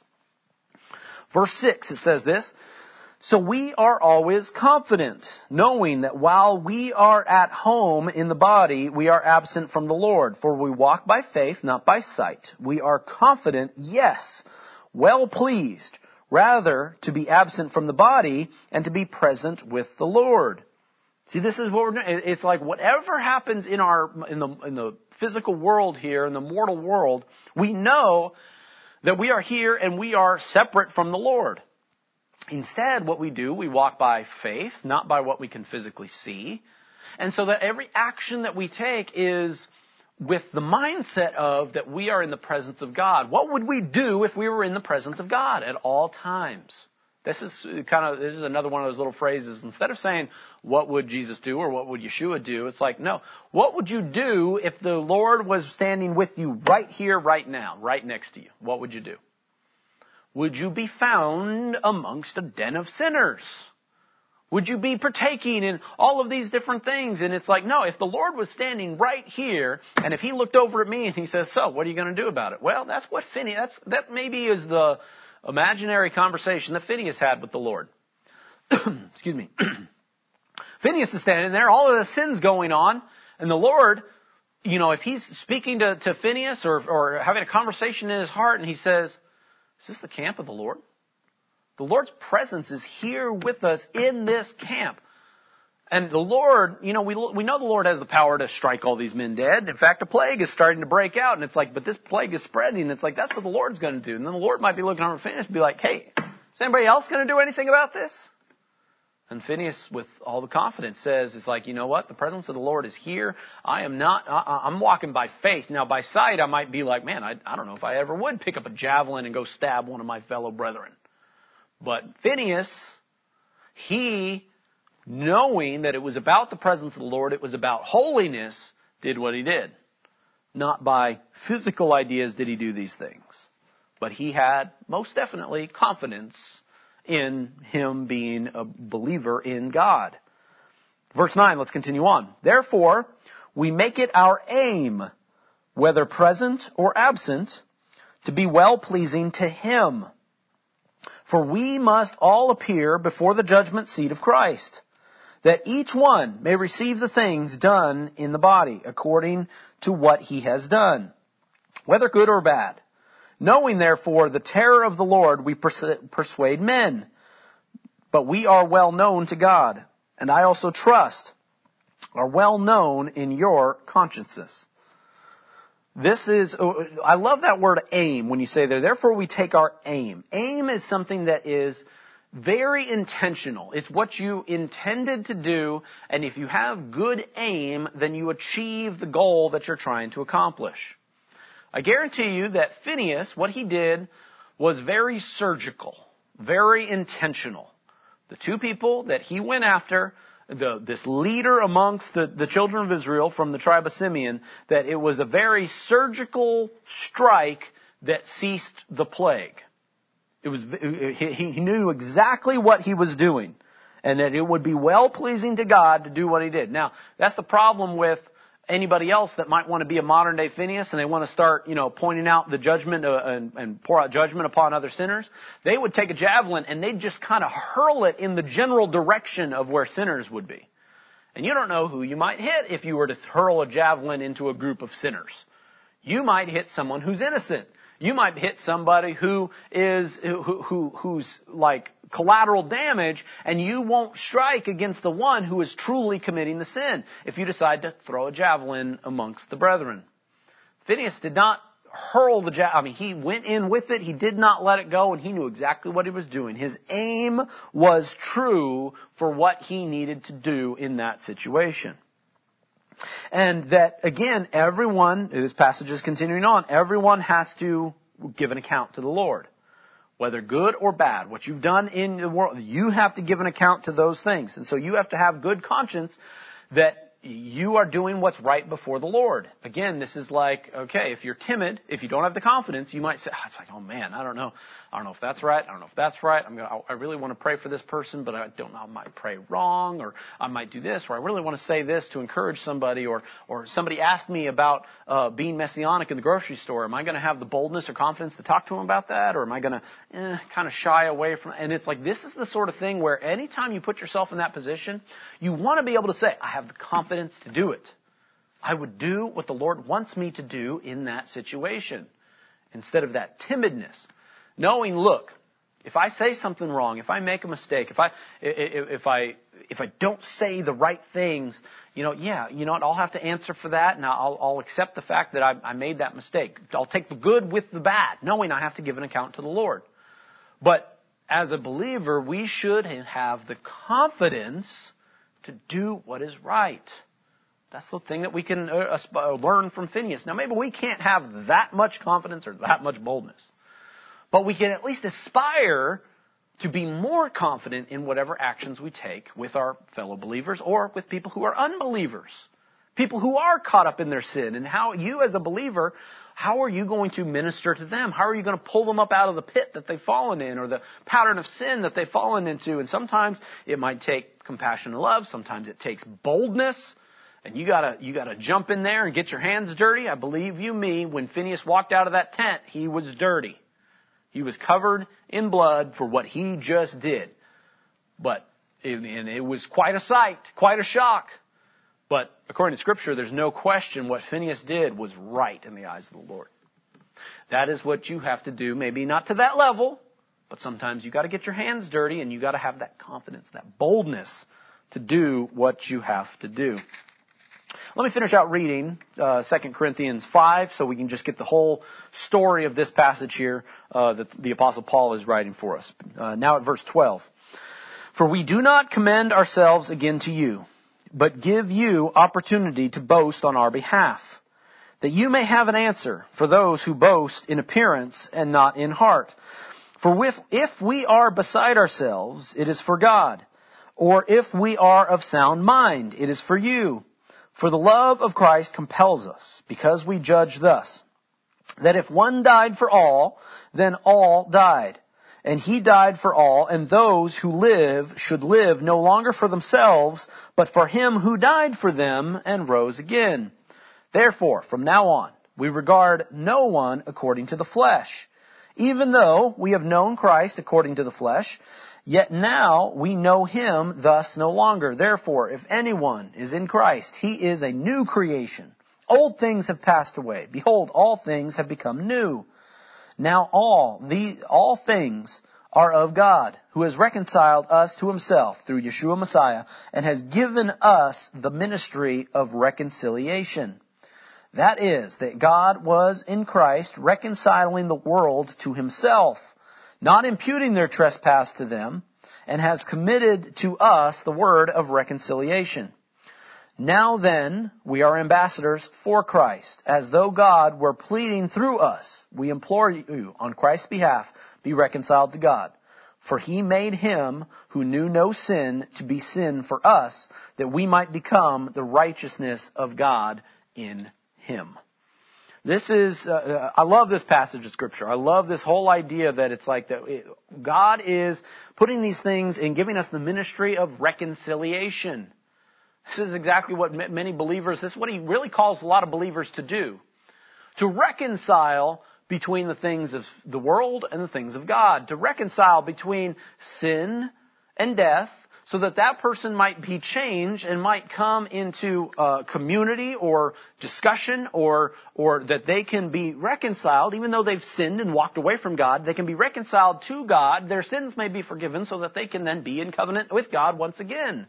This is what the work of all believers are. Now, Phineas absolutely did the work and the ministry of reconciliation. He reconciled the sin that was amongst the children of Israel in a very violent way. And so, however, so in the same vein, we all are called to this ministry of reconciliation between the world and with God. We are now ambassadors of the Messiah. We represent Him. We represent what God would do. Now, the one time Messiah flipped some tables. And if there's calls for it, then we might do that, and we might do that job for the Lord in some situation. But in other times, in other situations, what he actually went to is he went and he ministered to the poor. He ministered to the Samaritans. He healed people. He cast out demons. He did all of these other works in the course of his ministry. And that if we are to act, we act on his behalf as ambassadors. We don't boast because of what we do because of what we did.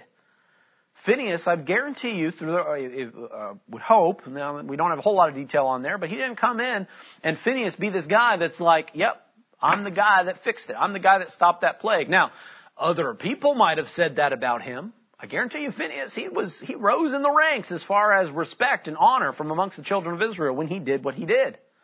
This thing that he did so boldly to save the children of Israel.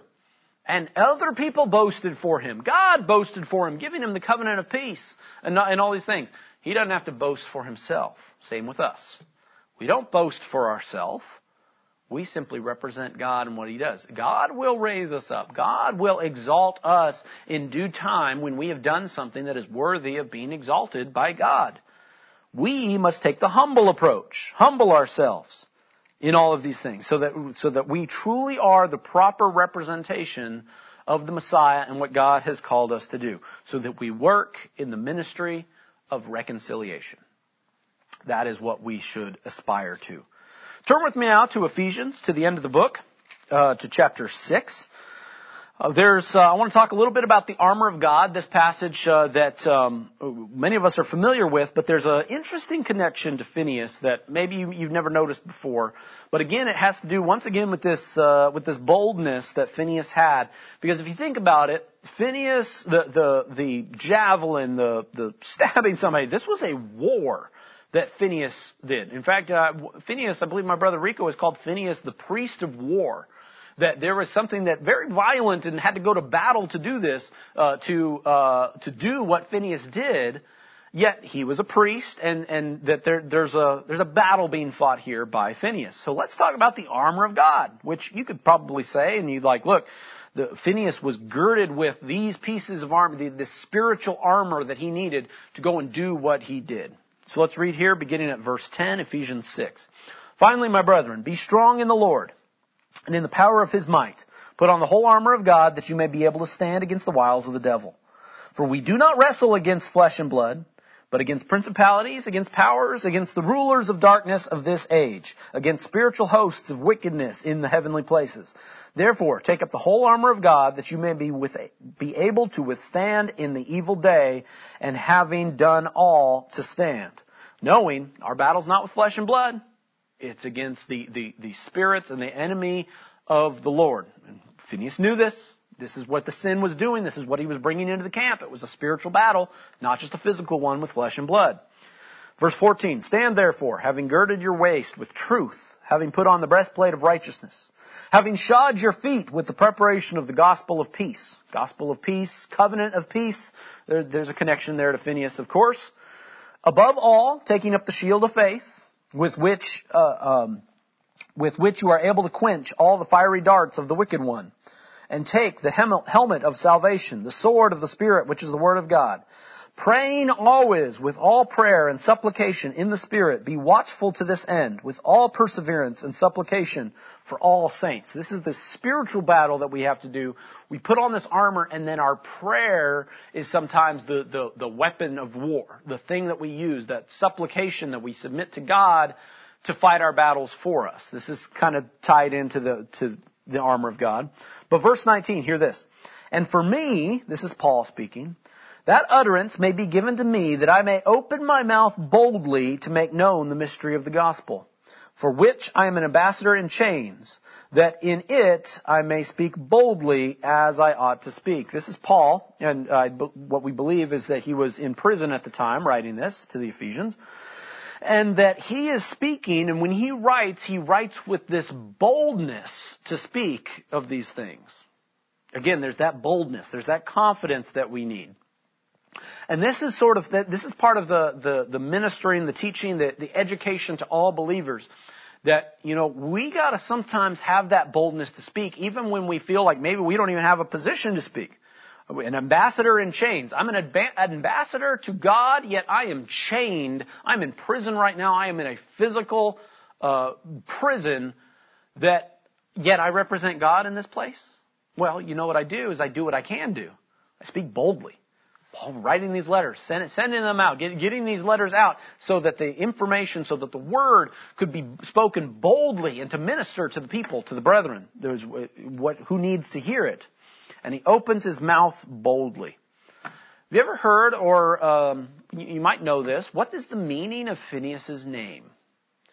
The meaning of Phineas's name is kind of strange. It's kind of kind of strange. It's broken up into a couple of different words, when Hebrew words, trying to ascertain what, what it is. The, the first meaning is mouth, that the word mouth has something to do with Phineas, because the pe, it means mouth, the first part of his name. And then uh, the last part, Phineas or Nahash, is sometimes related to. It's translated two different ways. One is brass or copper, and so sometimes the meaning that you might look it up, uh, the meaning of the name Phineas means mouth of brass which is kind of strange, kind of weird. Okay, what, what do we know about brass? Okay, it's strong. It's, it's, it's a metal. It's, it's, it's, it's got some strength to it. So, so when Phineas spoke, it had strength to it. Or brass is also what is cymbals are made out of, and that the, the clanging, there's this loudness, there's this strength to what he says. The thing that's fascinating in the juxtaposition of all of this is that Phineas didn't say much when he did what he did. He took the javelin, he went and did it. It doesn't say that he said anything. Now, maybe he did, maybe he didn't, but the boldness of what he did was not lip service of what he said, but it's what he did. The actions are where the strength of what he did was. So you're talking about a mouth of brass. It's not that his mouth was a clanging cymbal, but it had, there's some power behind it. The other translation for Nahash, rather than being brass, is actually serpent. Mouth of a serpent is also sometimes what's believed to actually be the meaning of Phineas's name. Mouth of a serpent. Okay, that's different. It's not that a mouth speaks loudly like a clanging cymbal and, and the, the bravado and the boldness of his speech is where, is what you commend Phineas for. But instead it's like the mouth of a serpent. Remember that surgical strike that I kind of described in him? See, that's what a serpent does. Serpent, when it strikes, it does so silently quickly, swiftly. It can happen so fast you didn't even know it was coming. Mouth of a serpent. That's what Phineas did. It was not about what he said. It was not this boldness of speech that he had, but it was this boldness, this swiftness, and this ability to silently strike what needs to be struck. Now, you might say about a serpent, serpent represents Hasatan, the adversary, and things like that. Yeah, but serpent was also the thing that was, you know, made of bronze, put on a pole, and brought life to the people when they looked upon it. As the Messiah said, when I'm raised up like the serpent in, in the wilderness by Moses, then you will see I am. Then you will see the Son of God. And you will see, and life will, will be given to you. So that serpent, yes, represents certain things in Scripture, but it also represents sometimes that means by which life is given and death is halted. Mouth of a serpent. That's what Phineas did. It was bold. It was, it was, it was, it would have been an incredible sight to see. But anyone who saw it and then saw what happened afterwards would know that death had been stopped and that life, so that life could continue. That's what the Messiah did for us, and that's what Phineas did for the children of Israel in the wilderness at the end of the 40 years to put a halt to the plague. What an incredible uh, parallel that is, of course, to, to Phineas and what that represents. May we aspire, may we learn from him, aspire to be like him, not to be another Phineas, but to understand the boldness, the confidence, and, and the surgical precision we might need sometimes to put a halt to sin that is in our midst and to uh, bring life to the congregation and the whole household of Israel that we find ourselves in. Amen? Let us pray. Heavenly Father, we thank you, Lord, for uh, the blessing of this teaching, this instruction. Father, I pray that we would be encouraged and strengthened as we read the stories of old, Lord, from uh, whoever we might be reading about, Lord, whether that's Joshua or Moses or King David or the Messiah or Phineas, Lord. Father, may the testimonies of what we read minister to us, strengthen us, encourage us in our walk, in our most holy faith. Father, as we uh, read about these these great men, Lord, and we we know the, these men were not perfect. There's only one that was perfect, Lord, and that was the Messiah Himself. But Father, I pray that we would always be able to glean what we need to learn from these stories. May may we uh, do everything that we must in our own lives, Lord. That when we give an account to you, that we take the good with the bad, that we do what was right in your eyes, Lord.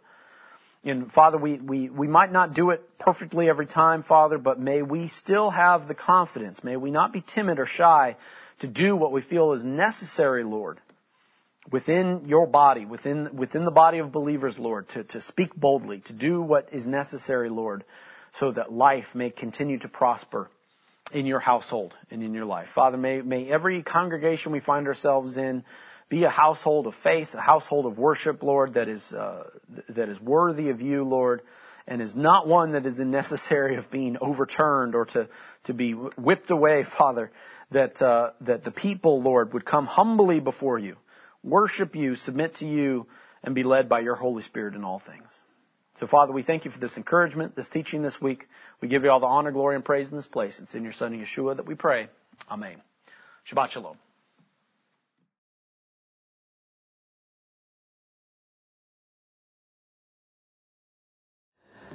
llevaré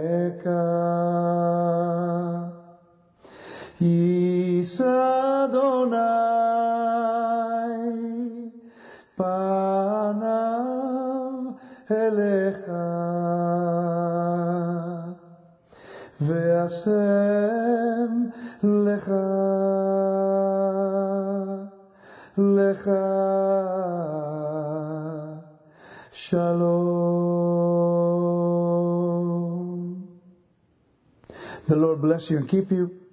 The Lord make his face shine upon you and be gracious to you. The Lord lift up his countenance upon you and give you peace.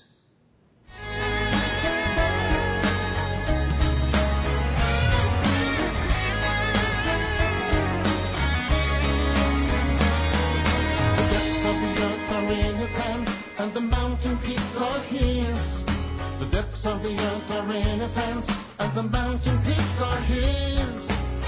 Is the sea, for he made it. By his hands he formed dry land. His is the sea, for he made it. By his hands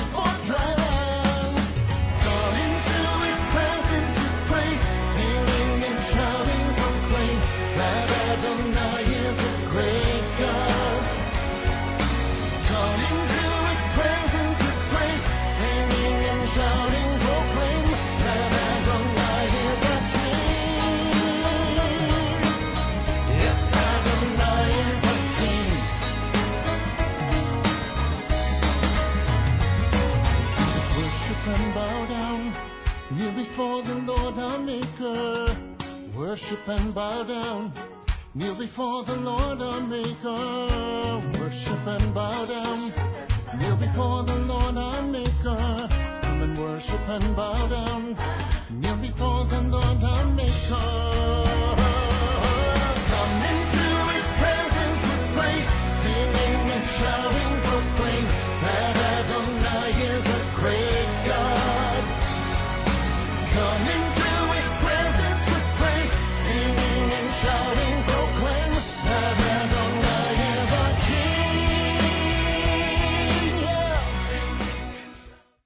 For joining us. This broadcast is made possible by the Lord and the donations of brethren like yourself.